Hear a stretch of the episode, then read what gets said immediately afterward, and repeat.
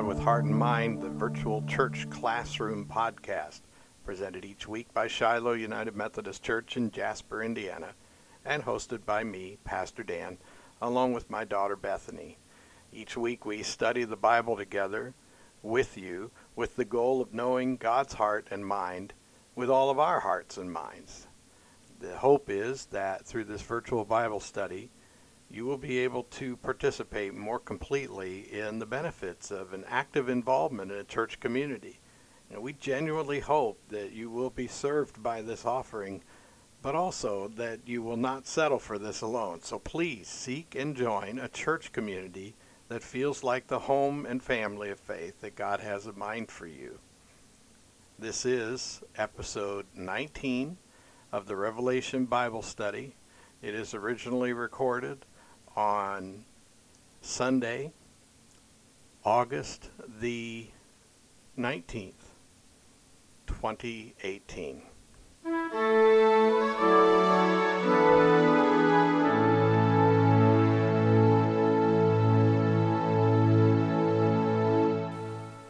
Today's psalm reading is Psalm 20. Trust in the name of the Lord your God, the Lord our God. It is to the choir master, a psalm of David, Psalm 20.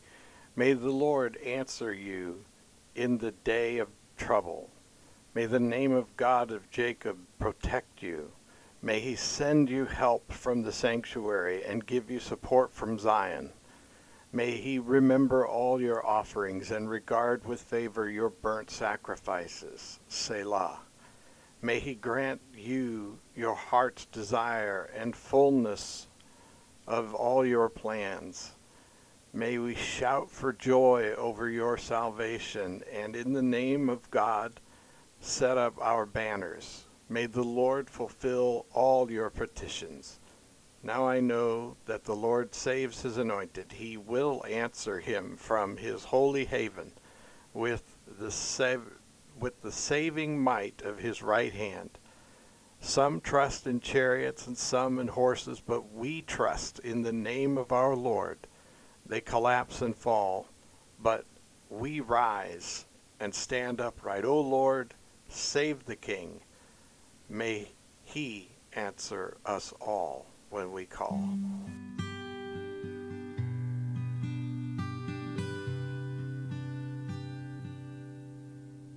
May the Lord answer you in the day of trouble. May the name of the God of Jacob shelter you. May he send you help from his sanctuary. May he strengthen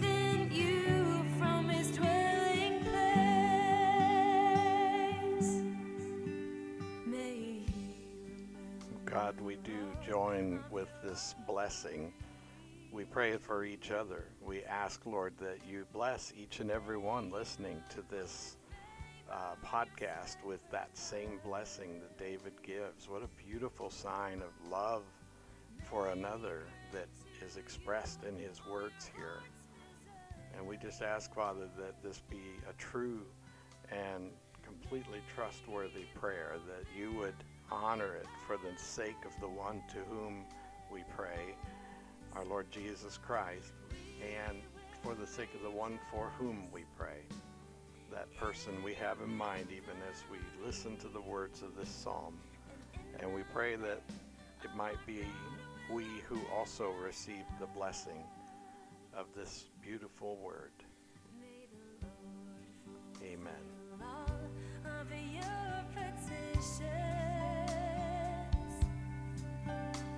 For now I know he saves his anointed ones.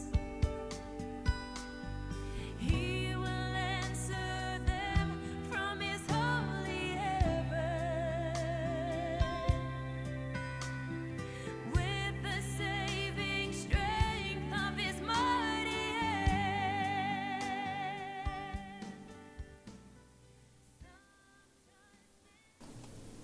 Well, it is episode 19 of the Revelation Bible Study, and Bethany is here with me now, getting ready to take a look at Revelation chapter 8. Revelation chapter 8 is when we get to that last seal. So now we're up to the seventh seal. And chapter 8 says, when the Lamb opened the seventh seal, there was silence in heaven for about half an hour.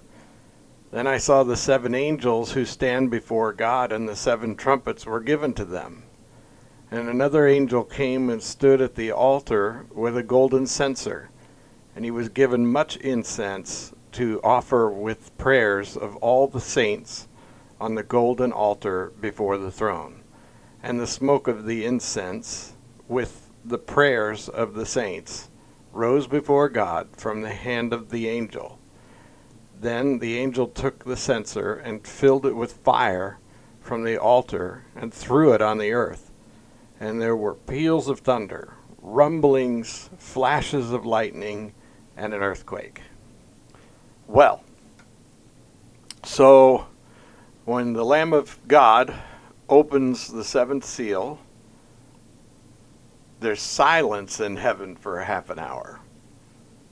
Now we keep taking this one week at a time, and so it's a little hard for us to remember that in this sequence of events, it's actually contiguous. It's we've seen this momentous event where the one on the throne has the seal in his hands, and everyone is, upset because John's upset because he knows nobody can open it. But then the Lamb comes and he can open it, and all of heaven, all of creation starts singing his glory because he is worthy to open the seals. No one else is. And then we take a little hiatus, and we establish 144,000 evangelists. And then we get back to the throne room for seal number 7. And so if you can imagine then that all this singing's been going on, all this praising of Jesus, it's the billions upon billions of all of creation singing Jesus' praise or singing the Lamb's praise because he is worthy to open the seal. And then he cracks that seventh seal and they're all silent. So you go to, we were talking a few weeks ago about how for John with his ordinary senses, this is all very loud and bright and a little overwhelming. And then there's a half an hour of silence. Yeah, I imagine that would be deafening in another way. Yeah, I mean, he's got to be pretty blown away by the fact that all of it comes down to silence. And I don't know, it's interesting that he can say, despite the fact that he stepped outside of space and time, that it was about a half an hour. I don't know what to make of that. Maybe there's a significance to it, maybe there's not, but it's kind of funny. It just felt like a half an hour because it was so quiet. Yeah, sometimes silence can make a mere 30 seconds seemed like 5 minutes. So yeah. Oh, yeah. And another angel came out and stood at the altar with a golden censer. Well, a censer is the official word for that sort of bowl burner combination that hangs from chains, usually like 3 chains, sort of like a hanging basket plant or something like that. So I mean, if you grew up in Catholic church like I did, you've seen these things, but in our aisle. It's a little implement that is used to burn incense and to sort of swing it around so it sort of fills the air. Mm-hmm. So that's what a censer is, and so that angel is standing there at the altar with the golden censer, and the incense that is in it is in effect the prayers of all the saints. And so he's basically packing his pipe, so to speak. I mean, I don't mean to be irreverent, but He's loading up the censer with incense, and it's the prayers of the people, and the smoke of the incense rises before God from the censer. So there's a sense, bad choice of words. There's a feeling that right around, there's this 30 minutes of silence. Jesus has opened the seals. He's more or less, and I'm saying this because, we talked about it sort of being like a table of contents. That seems to have spoken to people, because I've heard a few comments to that effect, but really all I'm saying is he's sort of opening the document and sort of telling John, because this is, after all, the revelation of Jesus to John. And so he's more or less saying to John, so here's what it says. He's opened it up, and plan A is do this, plan B, do this, or seal 1 says this, seal 2 says this. And then he gets to that 7th seal, and there's a feeling like before anything happens, there is the prayer of the saints being raised before God. And there's a very ceremonial feel to this. Yeah. Well, so... Because you don't even know what's in the seal. Like, it just says he opened the seal, and then there's 5 or 6 verses that are just describing what's happening in heaven after that one opens. It doesn't even say yet, it's just very ceremonial, which makes you think that this one's probably pretty big. It's ceremonial, but you know what else it reminds me of? And I kind of, this is going to be irreverent too, but... But if you watch one of those boxing movies or something, the fighter is in the corner and he's kind of punch drunk and in a stupor, and they wave something under his nose. Yeah. And they call it smelling salts, but really it's like ammonia or something like that, and it just startles them into alertness. Now, I'm not suggesting that this is like that, except to say that, it's almost as though something had to happen to trigger God's wrath. God says it's time. It's time to do wrath. It's time to do justice. And what triggers his wrath? What launches his wrath? It is the prayers of the saints. It's the people pleading with God for justice. People pleading with God for deliverance from oppressors. It's every prayer in the Bible that said, free me from the yoke of my enemies, free me from, and I just, so what I'm reading in that chapter 8, verses 1 to 5 is a description of, it may be the 7th seal, but it's the one that sets everything into motion. And what does it do? It's been raised. The angel is bringing the censer with the prayers of the people burning into a smoke right up to God's face and saying, here you go, God. This is the prayers of the people. And God takes a whiff of that, and he says, let it fly. Mm-hmm. And so with that, the angel took the censer, filled it with fire from God's altar. So there's this holy fire that, we can't really even wrap our minds around, but it may be, I think God is the source of the light, but he fills this with fire, and then he throws it onto the earth.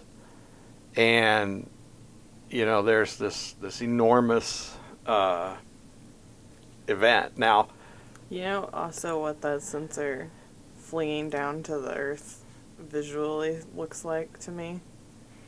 A meteor. Or an asteroid. Yeah. It looks like, because I've seen a censer before. Yeah. And I'm picturing something like that being thrown from heaven, from another dimension. Sure. It's going to look a lot like a meteorological event. I happen to know, just because the last time I went through Revelation with a group of students or scholars, I guess you'd say, Bible enthusiasts, studiers, whatever you want to call it, those people that were engaged in that study with me. And we, I don't want to get ahead of ourselves here, but everything that starts to unfold from here seems to be most accurately describing an event triggered by the impact of some sort of interstellar junk. In other words, a rock hits the earth from the heavens, mm-hmm.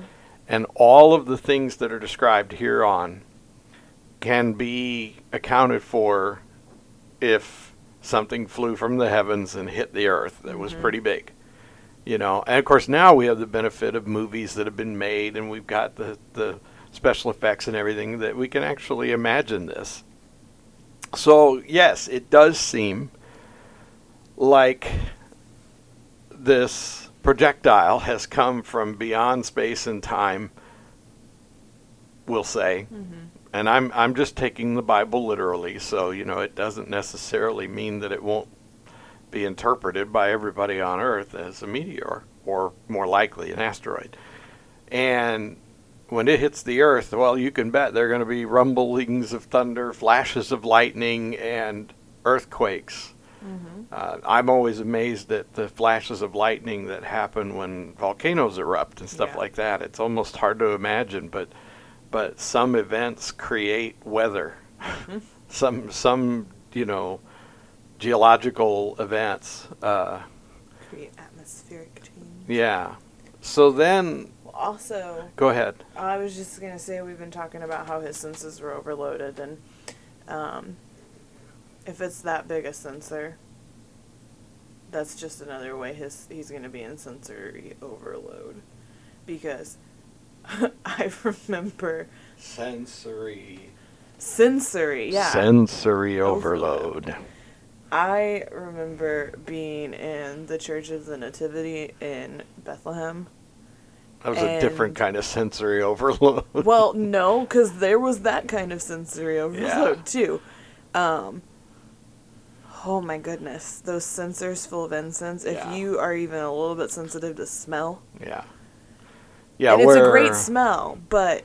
Wherever the Eastern Orthodox churches have sort of dominion over the site, sensors are hanging everywhere. And, it's very strong. And I'm thinking a censer the size that this one sounds like, that's full of the prayers of the saints, that's got to be overwhelming his senses too, because that's just really strong. Just to add another layer of what it would be like there, I think. You know, it's even conceivable. I can imagine this, if it were really a censer, when it got thrown a great distance, you would have seen this trailing smoke and sparking fire behind it, you know, and yet isn't that really what a falling star, which is not a star, but anyway, when we see things like that, that's what it looks like. Some kind of object falling from space is going, it's going to have a burning tail like that, and it's, And it's gonna look a lot. I think it's perfectly okay that we come to this conclusion. It's not the same.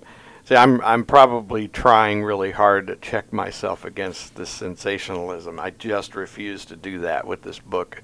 Not that it can't be viewed that way, but because people can so often be flummoxed by the book and some of its interpreters. And so I'm just trying not to go there. If you're taking it literally, it still is going to look like some kind of space object falling to the earth, because if you read that literally, it says he took the censer, filled it with fire, and threw it on the earth. So even if a giant censer lands on the earth and it literally happens like we're reading it, it's still going to look like what we would interpret as some kind of object falling from the sky. When I was talking... a few weeks ago, I was talking about how I'm personally convinced that the Star of Bethlehem was actually a hole in space-time, mm-hmm. and that was probably what the burning bush was, and mm-hmm. and also, I think, the Mount of Transfiguration. And what's interesting is I remember when I was a kid going to the planetarium in Pittsburgh, and they had this whole beautiful program, you know, with Christmas music and everything else, that was basically saying that the Star of Bethlehem was probably some sort of comet or something that appeared in the sky every night. I've seen comets in the sky, and I don't believe for one second that that's what it was. This has more in common with a comet or an asteroid than that does. So I think the Star of Bethlehem was a hole in the fabric of space and time. I really do. And the fact that it was always in the right place. Yeah. And the only reason I say that isn't so much to go back to that argument, but to say this, on the other hand, sounds like the Bible describing an object falling from the upper atmosphere mm-hmm. to the earth and all the cataclysm that goes with it. So it seems like a reasonable conclusion. Now verse 6 says, the seven angels who had the seven trumpets prepared to blow them. And the first angel blew his trumpet, and there followed hail and fire mixed with blood, and these were thrown upon the earth, and a third of the earth was burned up, and a third of the trees were burned up, and all the green grass was burned up. Well, should an object enter the earth's atmosphere and come crashing to the earth, it is entirely conceivable that one third of the earth in the landing zone would be consumed with the explosive impact mm-hmm. of this significant object.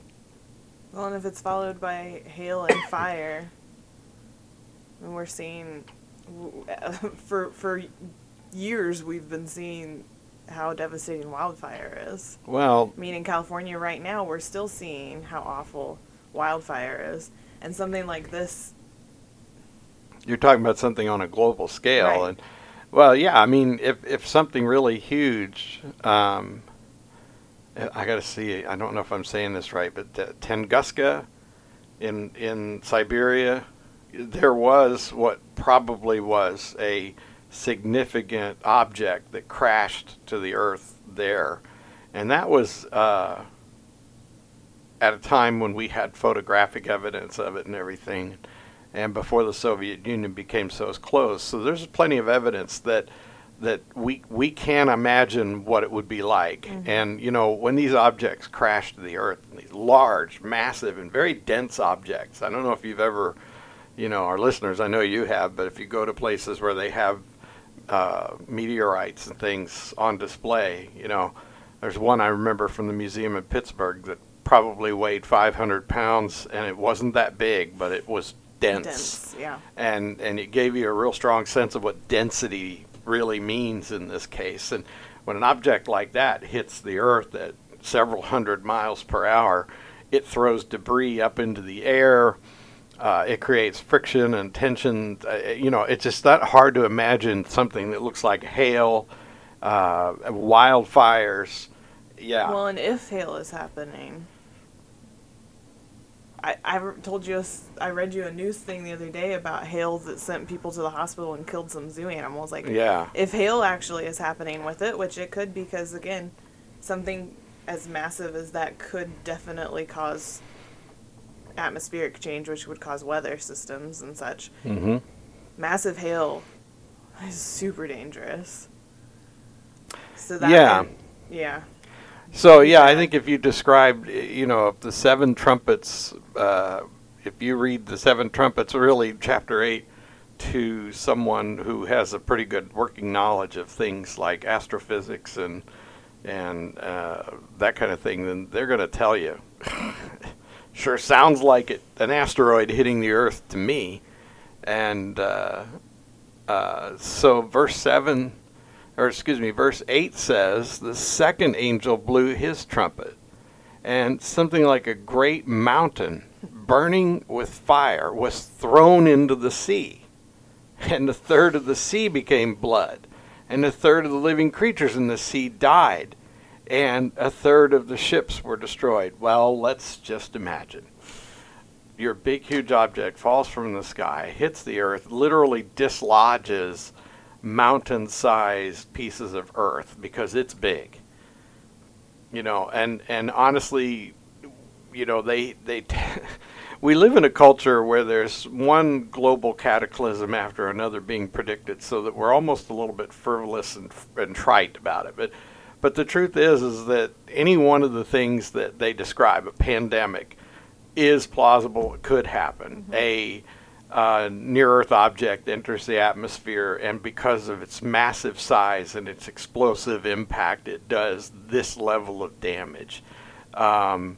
You know, a nuclear winter that comes after a global nuclear war. I mean, any of these things really could bring about this kind of devastation, but this one, described in Scripture, seems to most accurately describe an object falling into the atmosphere of the earth, and something of such size that when it hits, it knocks a mountain off of its base and into the ocean. Well, just for the sake of discussion, let's just imagine it hits at Gibraltar, right?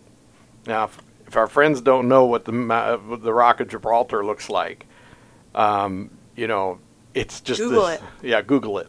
Just imagine that this thing lands next to the Rock of Gibraltar, and then the Rock of Gibraltar goes plunk splash into the ocean. This would be exactly what we're witnessing here. And I was actually not picturing a mountain jumping into the sea. I was picturing, like, I was thinking about the most recent volcanic eruption that I watched video of, which was out in Hawaii. What's the name of that one? Why can't I think of the name? It's been erupting for months. Kilauea? Yes, thank you. When you watch the video of that, it really does look like a mountain sliding into the sea. Well, I remember... I mean, a mountain burning with fire, watching the lava pour into the sea, it really does look like the mountain's just sliding down into the ocean. And it says a third of the sea became blood. I mean, let's take that literally, that's fine, but I'm also thinking lava... Sure. Looks like... Flowing lava looks a lot like that. So if it's flowing into the water and all the creatures in the sea are dying. I remember Mount St. Helens in 1980, you know, vividly, because it was the week before I graduated from high school. So just kind of two big events in my life that happened at the same time. And you know, that was a whole mountain that the side of it blew off. Right. You know, 1 minute it's a complete looking mountain. The next minute it's half a mountain, you know. So these are all conceivable. The blood thing is kind of interesting, but I don't know if you look at what happens when there's landslides and mudslides and things like that. Yeah. Usually the water that you see turns into anything from chocolate to red. I mean, you know, as soon as enough soil is churned into the water takes on colors. And I've sort of taken the approach that's what's going on here. This massive object has hit the Earth with a humongous impact. It's dislodged, you know, not just topsoil, it's dislodged minerals. Well, look how deep the crater out there in Arizona is. Is it Arizona? Nevada. Where's the big crater? Out in the western United States, the great big crater, you know, it's deep. You know, and the people who study it figure that whatever made that crater probably wasn't that big. That's just the hole it left behind when it hit. And it's had, you know, hundreds, maybe thousands of years to erode and everything else. So we have some evidence of this kind of impact on the earth in the past, and you can see that it's a mile deep and that it probably stirred up soil and stuff, you know, so it's I'm not particularly troubled by the whole blood thing, because I think it's more of a picture of this sort of molten. Yeah. If it's not molten, then it's liquefied. You know, they talk about liquefaction when it comes to earthquakes, wherever the ground isn't particularly solid, it sort of turns the soil into soup. And, so, you know, so the whole blood thing hasn't really ever bothered me, because I sort of imagine it as a logical outcome here. Well, and I just think, like, if something that cataclysmic is happening, like what you told me this morning, that there was another earthquake in the Ring of Fire. Yeah, and there was another one after that. Yeah. So I got an app for that. If something that cataclysmic happens, like something falling from the sky, I gotta assume, just based on what happens when there's an earthquake in that area. Like, I think about the tsunami. Yeah. Like, there's an earthquake way out in the ocean, and then there's a massive tsunami that just keeps, I mean, it just, there's just aftershock after aftershock after aftershock. And I think if something like this hits, it's going to, we know it's going to start earthquakes. Those earthquakes are going to start volcanic eruptions. It's going to start, so you're not like, it, there's not going to be anything stopping. This is a catastrophe on a global scale. Right, because it's just one thing after another is going to happen. So yeah, I mean, it's pretty remarkable. Mountain blowing off of the into the ocean. I should tell you, by the way. So I have this app, and I got it about a year ago. You know, it's free, and I thought it was very interesting. And it only alerts me when there's an earthquake somewhere that is 6.0 or higher on the Richter scale. And it probably goes off once every couple of weeks.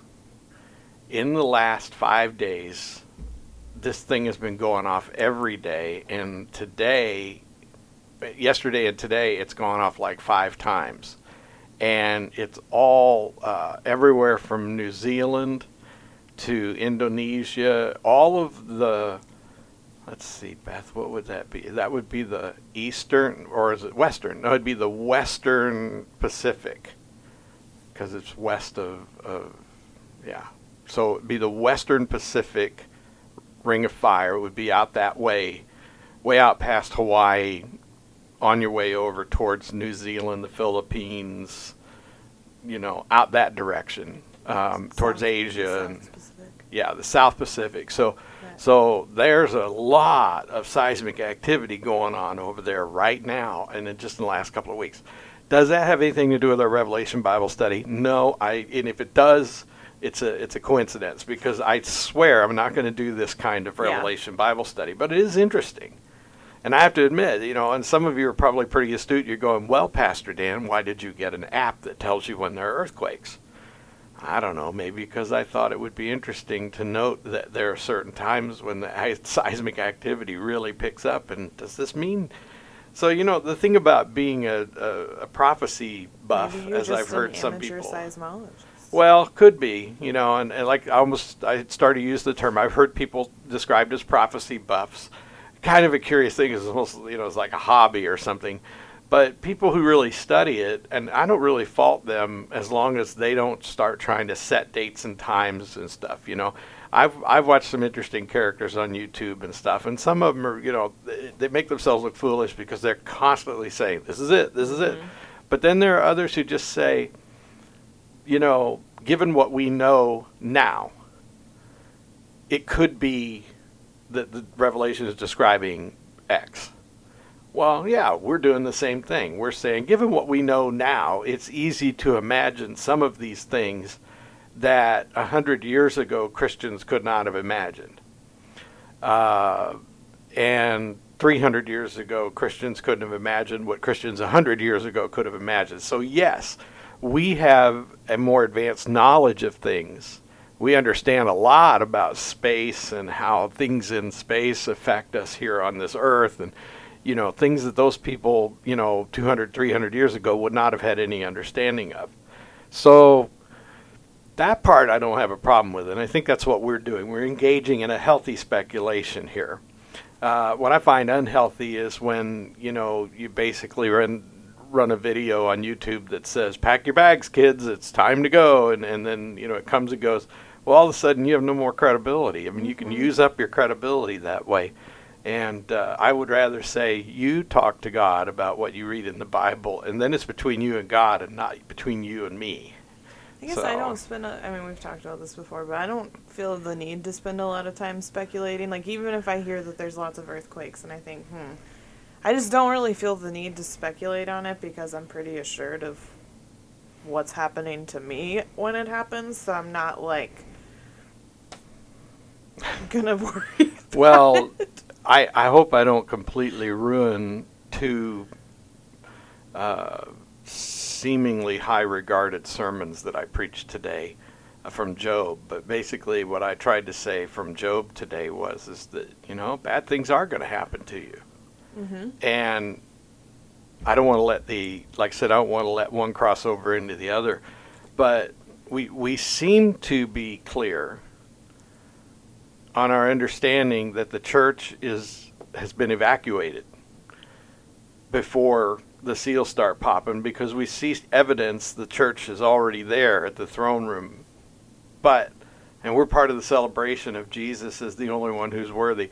That would seem to be the case. But let's suppose lesser things happen, and they're pretty bad too. We may suffer. Yeah. Christians may suffer, and I don't look forward to physical suffering. I don't look forward to dying a terrible death or anything. No, who would? But I still think on a global scale and a spiritual scale about these things. And I think, well, you know, whatever happens, happens. You know, if this whole story of the entire relationship between God and God's creation is true, then even the worst things that can happen to a Christian are temporary. Exactly. You know. And we have a literal millennia of good times. Yeah. Coming. Well, let's see if we can finish this chapter. Okay. You're doing fine, but I just figure we only got a few verses to go, so we might as well see if we can wrap it. So verse 10 says, the third angel blew his trumpet, and a great star fell from the heaven, blazing like a torch, and it fell on a third of the rivers and on the springs of water, and the name of the star was Wormwood. A third of the waters became wormwood, and many people died from the water because it had been made bitter. Wormwood. Mm-hmm. What do we know about wormwood? It's a bitter plant. It's a bitter plant. Mm-hmm. And, okay, so sticking with our sort of theory that the that this is some sort of space object that has crashed into the Earth. Then we see a star falling from the sky. I don't know. That could be other pieces of the same object. Mm-hmm. And I'm only hesitating, friends, because I don't want to sound like I'm giving you the plot from the latest movie about the potential, you know, apocalyptic asteroid, but honestly, it is like the plot from one of those movies. If this asteroid theory is correct, then a major object hits the Earth, causes the mountain to fall into the sea, causes the devastating fires and destruction that wipe out a third of the life on Earth. Meanwhile, another fragment of the same object falls, and it is, in John's eyes, a different kind of object simply because of the way it presents itself. But when it hits the rivers and the streams, it poisons them. Mm-hmm. Well, you know, let's say radiation. Exactly. I was thinking that, and I was thinking, like, I guess this could also be some kind of nuclear event. It could, and yet... Because something like that, getting in the water supply would absolutely poison it. And again, we're not trying to solve this problem as much as we're trying to see it realistically as Bible studiers, taking it verse by verse. And when I take it verse by verse, I've already committed to the idea that there's some sort of space junk that falls and hits the Earth, causes all this devastation. Then I see this star, and I'm thinking, okay, it's a fragment of the same object. Objects from space are frequently irradiated. Yep. Because they don't have the filters that we have in our atmosphere. Not to mention, it is crossing our atmosphere, which means it's going to be picking up stuff as it enters the atmosphere, and it would mess up the water supply. Sure. And wormwood, I said, is a bitter plant, but wormwood is a term that's sometimes used as to describe poison too. Like. Yeah. But I know it's a plant that's known for its bitter taste. Yeah. Yeah. Bitterness is the key word. I'm just looking at the commentary, and the wormwood plant creates tremendous bitterness, and that's the word. It's a bitter poison. We haven't talked about C.S. Lewis yet in this podcast, and isn't there a character in Screwtape? In the Screwtape's Wormwood, isn't that the name of letters? He's writing to Wormwood, who is the lesser devil who's being given counsel by the senior devil. Yeah. Has nothing to do with Revelation. It's just Screwtape Letters is probably one of my favorite. Screwtape Letters is awesome. I just finished the mm-hmm. final book of the Chronicles of Narnia and the end of Narnia is strikingly similar to what we're reading now from Revelation. It's like C.S. Lewis knew the story. Yeah, so, you know, I admit it, I'm a fan, and I have to admit, I'm always a fan of somebody who agrees with me, except he thought of it first. So what's really cool is that he hasn't agreed with me, and I haven't agreed with him. I formed my ideas, he formed his ideas, and I started reading his stuff, and I went, oh my gosh, he came to the same conclusion I did. I think that's how you become friends with someone.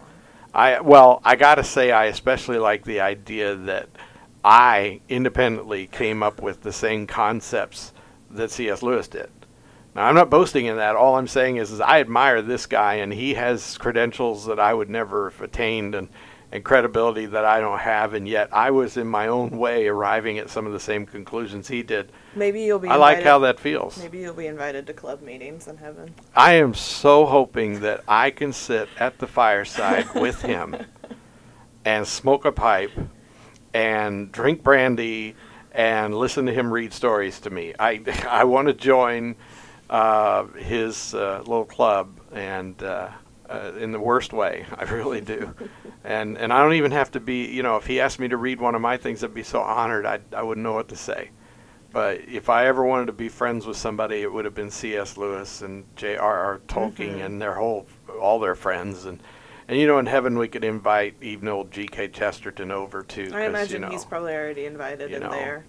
And there's probably a lot of other people that could be at that table too, but it'll be cool.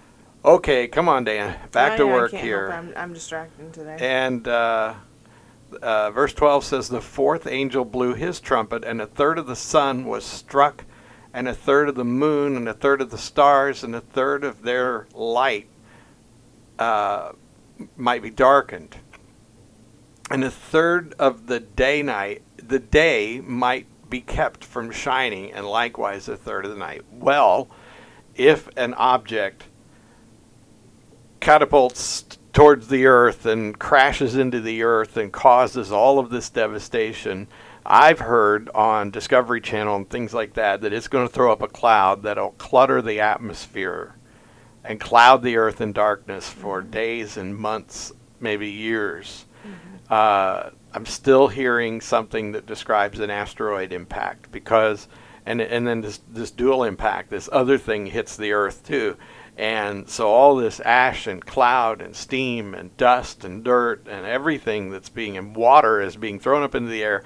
Needless to say, the earth would be clouded in darkness so that we would not be able to see the sun, the moon, or the stars. And it would seem as though they have gone out. Well, you mentioned Mount St. Helens, and you've told me the story that you were in Oklahoma. You were in Tulsa, Oklahoma, Owasso. Yeah. And you could see ash in the over your head in Oklahoma from Mount St. Helens mm-hmm. exploding.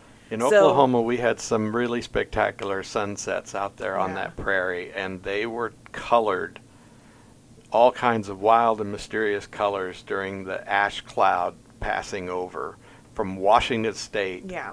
So I'm thinking if Mount St. Helens can do that in Oklahoma, then this, it could. Well, and more recently, you know, there have been hundreds of flights canceled for weeks at a time in Iceland or in the areas of Iceland because those routes are blocked by ash clouds.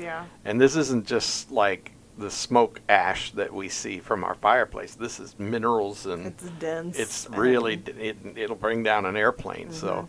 So needless to say, it would block light. Mm-hmm. And so I still think this is more likely the case. The fifth angel, let's see, where did I leave off? Verse 13, "I looked and I heard an eagle crying," no fifth angel, "with a loud voice as it flew directly overhead, 'Woe, woe, woe to those who dwell on the earth at the blast of the other trumpets that the three angels are about to blow.'" And that's the end of the chapter. I'm just real glad the church is gone. So you thought a large object falling from the sky, presumably a sensor-turned asteroid, hits the earth, creates cataclysmic devastation that wipes out a third of the earth, a third of the population of the earth, and then knocks a mountain into the sea, which knocks out a third of the sea and all the life that's in it and all the boats that are on it. And then another one hits, another piece of the same object hits the earth and devastates the water supply, so that basically everything on the side of the earth that is struck by this object is out. It's gone. That's it. It's over. Yeah. The end of the world came to that part. Yeah. It just hasn't come to the other part yet. And then the angels are on hold for a second so this eagle can fly over and say, you thought that was bad. You ain't seen nothing yet. Yeah. Wow. Talk about a cliffhanger, too. Yeah, really, because... Who says the Bible's not exciting? And, you know, and our friends are going to have to wait until... Of course, you know, I've heard that they listen and then read ahead. Oh, that's sneaky. Some of them read ahead. In fact, I think we'll wrap it up there for today, because we're going to introduce a new segment of the podcast we're going to call Bethany's segment. What? Well, because it was your idea. Oh, okay. This is news to me, guys. We're gonna call this segment the listener feedback segment, and so I'm gonna leave a little room on the audio here for a transitional bumper theme. So here we go.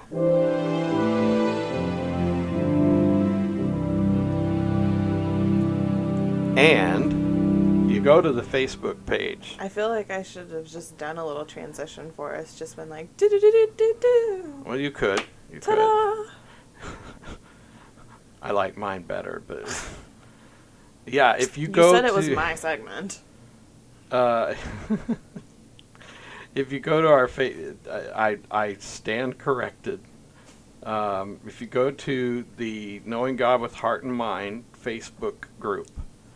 We did get some feedback from listeners last week that I would like to share. And I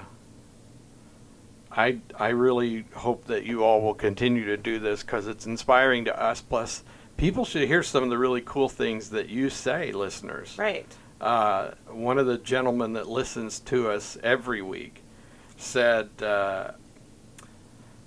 I want to thank Bethany and you for all of your time and effort regarding the Revelation Bible Study. I eagerly await the next session each Monday morning. Aww.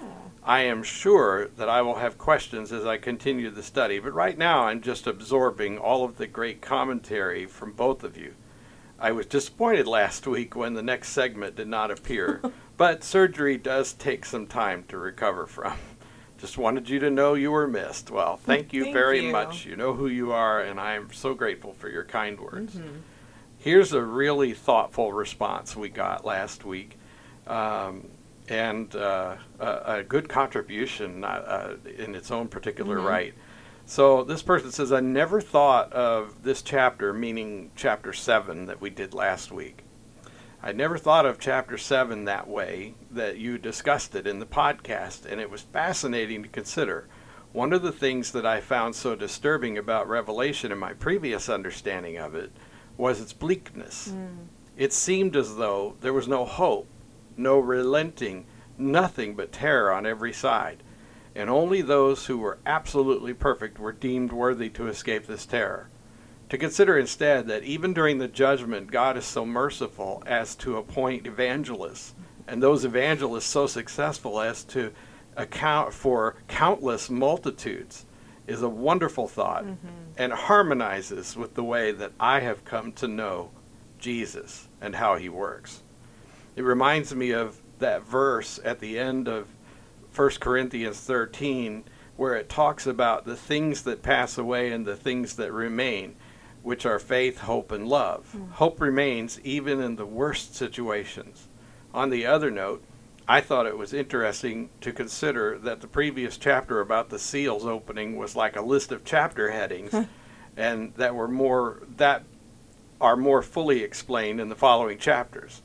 I've recently been reading the Gospels with much the same mindset, that I often find that there are certain passages in there, especially in Mark and Matthew, that are like summing up, and then the following passage to unfold the situation with more detail. I'm not exactly sure that this always is happening, but frequently I catch it, and it really helps my comprehension of the events. Mm-hmm. And I thank those people for their really thoughtful responses. Yes. And we love to hear from you, especially when you contribute so much to the conversation like that. So I want to thank you for writing to us, and Bethany and I have a great deal of pleasure. And many of you do speak to us in person on Sunday morning, and so it goes without saying that we're really honored and thrilled with your comments there too. But I think that's going to wrap us up for now. You got anything else you want to say? Sending us comments and things. Okay. Makes it feel more like a Bible study. Yeah, exactly. And you know, we're kind of making up this virtual Bible study thing as we go. I've been playing around with the concept and making it up as I go for 3 or 4 years now. But it doesn't bother me that I haven't quite figured it out in 3 or 4 years. But there's so much of it that depends on you. Mm-hmm. You know, I can sit here and talk to the microphone, and thankfully I got Bethany to talk with now, which makes it so much better. But the ideal thing would be for you to find your own way of including your voice in the conversation. I think that's why Bethany came up with the idea of reading your comments, because that makes you part of the conversation. So give that some thought, and just imagine we're having a sit-down Bible study together in a classroom at the church, and this is that virtual classroom, and we'll compile it all each week and share it at the end, just like we did today. But for now, thank you very much for listening to the study section, and we'll have a closing remark and send you on your way.